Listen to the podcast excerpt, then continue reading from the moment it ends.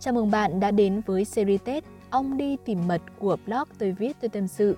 Đến với series này, bạn sẽ được nghe về những trải nghiệm, bài học quý giá, những kế hoạch mới của mình.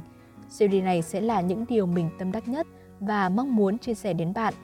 Series sẽ có 5 phần và được phát sóng vào 20 giờ tối thứ 2, 4, 6 từ ngày 24 tháng 1 năm 2022 đến ngày mùng 3 tháng 2 năm 2022. Hãy cùng lắng nghe nhé!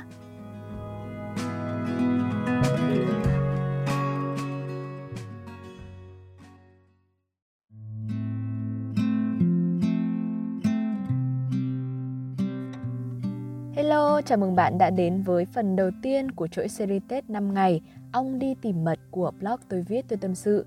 Nếu như bạn chưa đọc phần thông báo trước của mình về series Tết này thì hãy bấm vào link podcast để nghe lại hoặc là bấm vào link blog để đọc lại phần thông báo nhé. Thông thường là mình sẽ nói ngắn gọn, tóm tắt lại phần thông báo, nhưng mà ở chuỗi series này là phần mà mình vô cùng tâm huyết và mong chờ nhất.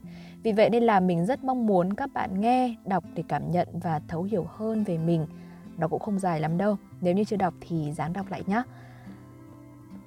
Trước khi vào chủ đề ngày hôm nay thì mình sẽ có một vài phút trải lòng với mọi người về câu chuyện đặt tên series.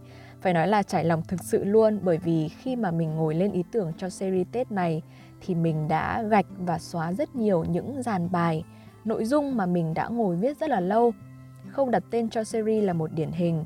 Mình đã nghĩ ra một vài cái tên như là Thăng trầm cùng Thanh, Năm qua của tôi, Thanh xuân tuổi 18, Đón Tết cùng gà mờ và một vài cái tên khác nữa. Thật sự 100% luôn, mình sẽ giải thích cho các bạn nghe về ý nghĩa và hoàn cảnh ra đời của nó trước khi mà vào series này.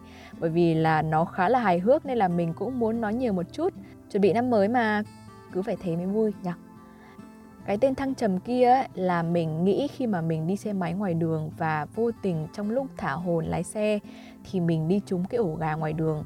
Và thế là xuất hiện cái tên thăng trầm. Đúng hơn ý là dập dềnh cơ.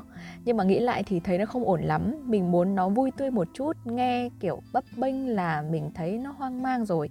Và cái tên thứ hai là năm qua của tôi nó lại bình thường quá nó lại nghiêm túc và cũng khó để thiết kế hình ảnh phù hợp nữa còn cái tên thanh xuân tuổi 18 thì nghe nó ngôn tình và nó ngọt quá, sợ không hợp khẩu vị với tất cả mọi người. Và cái tên cuối cùng nó cũng như thế. Mình muốn tổng hợp tất cả những yếu tố dễ nhớ, dễ thiết kế hình ảnh, đơn giản, không hoa mỹ mà vẫn ngọt ngào. Tối hôm đó thì mình pha một ly mật ong chanh uống khi mà mình ngồi học và cái tên series tết, ong đi tìm mật có mặt từ đó. Thật là hài hước khi mà mình đặt tên luôn gắn với một sự kiện ăn uống gì đó của bản thân chắc là tâm hồn được thư giãn khi ăn nên là mình nảy ý tưởng nhiều hơn Giải thích kỹ hơn về cái tên này nhá. Mình thực sự hài lòng với nó. Khi mà nghĩ đến ong thì những từ chăm chỉ, ngọt ngào, healthy, đẹp xuất hiện trong đầu của mình. Hành động đi tìm mật cũng như thế. Nếu mà đúng ra ấy, thì ong phải là tạo mật mới đúng. Nhưng mà để lái sang bản thân mình một cách nhân hóa lên thì sẽ là đi tìm mật. Ví bản thân như là một chú ong chăm chỉ, nỗ lực, vui vẻ, có một cuộc sống hòa mình với thiên nhiên, điều mà mình vô cùng thích. Thích hơn nữa đó là dù có vô tình mắc vào bẫy hay là bị đánh đập, vùi dập từ ai đó thì cũng chỉ luôn hướng về mục tiêu chính, đó là đi tìm mật ngọt. Ý nghĩa của nó trong đầu mình rất là hay nhưng mà không hiểu sao viết ra mình lại không nói hết lên được nhưng mà sơ sơ như thế là đủ rồi. Theo dõi hết 5 ngày series hy vọng bạn sẽ cảm nhận được nhiều hơn. Còn bây giờ chúng ta sẽ trở lại với chủ đề ngày hôm nay. Năm qua tôi làm gì? Uhm, ngồi nghĩ ra thì mình cũng có kha khá công việc mình đã làm. Mình sẽ kể lại một cách ngắn gọn những công việc mà mình đã làm và một chút xíu cảm nhận cho bạn nghe. Hôm nay như là ôn lại khoảnh khắc năm cũ 2021 mà đã là khoảnh khắc thì sẽ có cả vui lẫn buồn nhá. Năm 2021 mình đã thử và làm rất nhiều việc ngắn hạn và dài hạn. Mình sẽ chắt lọc và nói những phần chính cho mọi người. Cùng bắt đầu luôn nhé. Công việc đầu tiên mà mình muốn nói đó là giáo viên part-time. Đây có lẽ là một công việc mình tự hào và gia đình cũng tự hào nhất, một nghề cao quý và được tôn trọng. Mình là người có kiến thức và chia sẻ hướng dẫn lại cho các em học sinh, học viên của mình. Được nhìn thấy sự tiến bộ của học sinh là những điều người giáo viên như mình rất hạnh phúc. Mọi người thắc mắc là mình dạy môn gì thì mình đã từng dạy MC nhí, giao tiếp thuyết trình và dạy tiếng Anh. Công việc dạy tiếng Anh là công việc mình gắn bó lâu nhất đến hiện tại. Thực ra đây cũng chỉ là một cái công việc mà mình làm thêm ngoài giờ đi làm thôi. Mình trước đây cũng có học tại một trung tâm và sau đó khi hoàn thành khóa học thì được tuyển dụng vào làm vị trí trợ giảng và dần dần thì mình trở thành giáo viên dạy chính online luôn. Khi được sếp giới thiệu cho công việc này thì mình rất là bất ngờ. Trước kia thì mình chưa bao giờ nghĩ là bản thân có thể đứng lớp, nhất là dạy môn tiếng Anh. Bí mật nhá, mình sợ môn tiếng Anh này sau môn toán.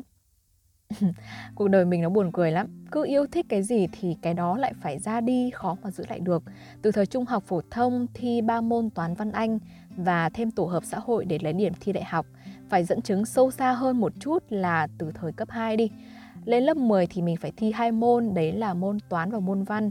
Khi đó thì mình sợ cả hai môn luôn. Văn lèo tèo thì 5 6 điểm, còn toán thì cũng không có khá gì hơn, nó chỉ nhỉnh hơn một chút thôi. Ôn tủ thì có khi tầm 7 8 điểm. Bất ngờ là mình đã có được phương pháp học văn và tìm được đúng người hướng dẫn vào phút chót của kỳ ôn thi. Thế là môn văn trở thành một môn mình rất là tự hào. Khi mà mình thi lớp 10 thì mình đạt được 7,75 điểm nó cũng không phải là cao lắm nhưng mà cái điểm này nó đã cứu cái môn toán của mình vậy là một môn yêu thích của mình là văn nhá lên cấp 3 vì đã có niềm yêu thích và phương pháp học nên là mình chăm chỉ hơn và điểm số nó cũng không tồi. Thi đại học thì mình được 8,75 điểm văn. Yêu rồi thì sẽ có lúc phải rời xa và mình đã không học lại môn văn sau khi mà lên đại học. Thay vào đó là hai môn còn lại toán và tiếng Anh. Phải chiến đấu nốt hai môn còn lại mà môn toán tìm người hướng dẫn rất là căng và khó mình cũng tình cờ một lần được giới thiệu tới một trung tâm tiếng Anh để học và từ đó lấy lại niềm yêu thích và đam mê học ngôn ngữ.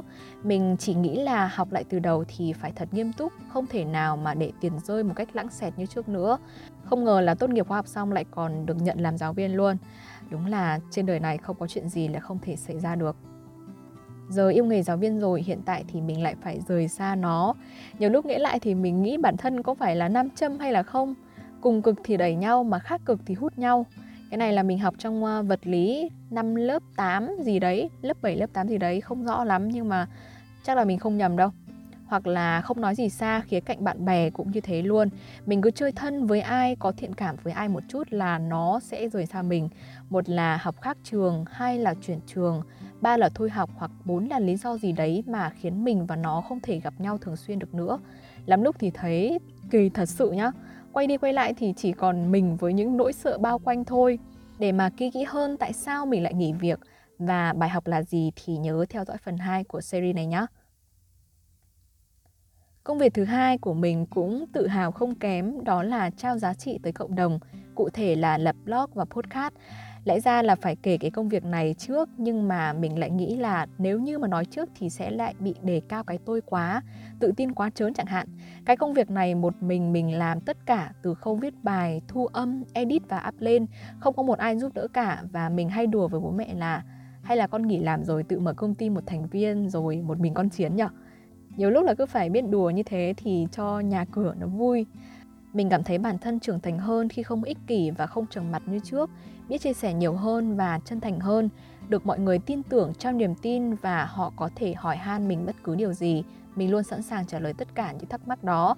Mặc dù không phải là chuyên gia tâm lý hay là giáo sư, tiến sĩ gì cả, mình cũng chỉ là một người bình thường và mong muốn được giao lưu, kết bạn, chia sẻ với nhiều người xung quanh, nhất là những người cần được quan tâm.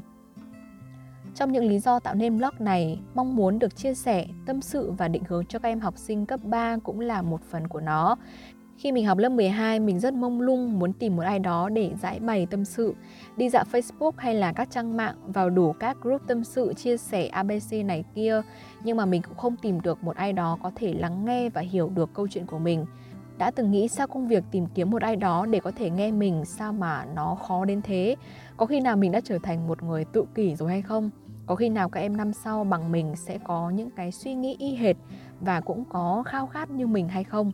Nếu như không thể tìm được thầy thì chính mình hãy tự là thầy của mình và mình sẽ là người lắng nghe và mở lòng khi được trò chuyện về những tâm sự của các em. Mình đã tự nhủ như vậy và hiện tại mình đang làm điều mà mình mong muốn.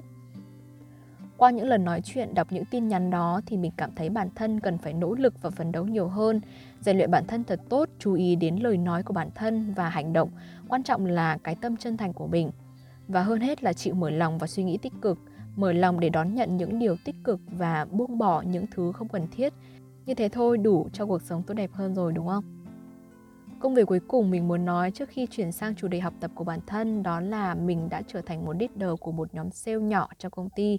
Khi mà nhận được vị trí này thì mình rất hào hứng, phấn khởi và cũng như xúc động đan xen. Mình được nhận xét là người có năng lượng và có thể truyền cảm hứng được cho đội nhóm của mình. Mình và các bạn gặp nhau được cũng là một cái duyên, được làm việc cùng nhau cũng là một cơ hội phát triển sau này. Mặc dù hiện tại mình cũng không có hoạt động nhiều trong nhóm nữa, nhưng mà mọi người ở đây vẫn coi mình như là đội trưởng và hỏi han thăm mình như là một người nhà. Và bây giờ sau khi liệt kê được ba công việc gắn bó lâu dài nhất đến nay thì bây giờ sẽ đến phần học tập. Sau khi mà mình lên đại học và có một thời gian học tập với môi trường mới, cách giảng dạy mới và những điểm số không tưởng thì hiện tại mình tự nhận xét bản thân là chưa cố gắng hết sức để đạt thành tích cao hơn. Mình biết là mình có thể nhưng mà mình lại không làm cái điều đó. Mình bị chú tâm quá nhiều đến cái việc đi kiếm tiền, trải nghiệm cuộc sống cũng như là một số công việc không quan trọng khác. Được cái này thì mất cái kia, một người không thể làm nhiều việc được. Kết quả sẽ ổn hoặc rất ổn nếu như bản thân chỉ làm một việc duy nhất. Nhưng mà cá nhân mình thấy điều này ở việt nam thì không ổn cho lắm. Nếu như chúng ta là sinh viên mà chỉ có biết học không chịu nghiên cứu khám phá thêm thì sẽ trở thành gà công nghiệp mà kia ra đời không biết gì ngoài gật gù âm ừ mà mình rất sợ bản thân như thế sợ đủ thứ sợ không kinh nghiệm sợ bị thất nghiệp sợ không có tiền nuôi bản thân sợ bị coi thường và sợ bị so sánh với bạn cùng trang lứa Vậy thôi, mình đã hoàn thành xong phần 1 của series này rồi. Nói chung là mình chỉ muốn ôn lại một chút những công việc mình đã làm và mình mong muốn năm mới sẽ có thêm những dự định và hoàn thành nó xuất sắc và đẹp đẽ hơn. Bài học của nó là gì và lý do tại sao mình sẽ trình bày ở phần tiếp theo. Hôm nay đến đây nhé. Hẹn gặp lại bạn ở podcast lần sau. Bye bye!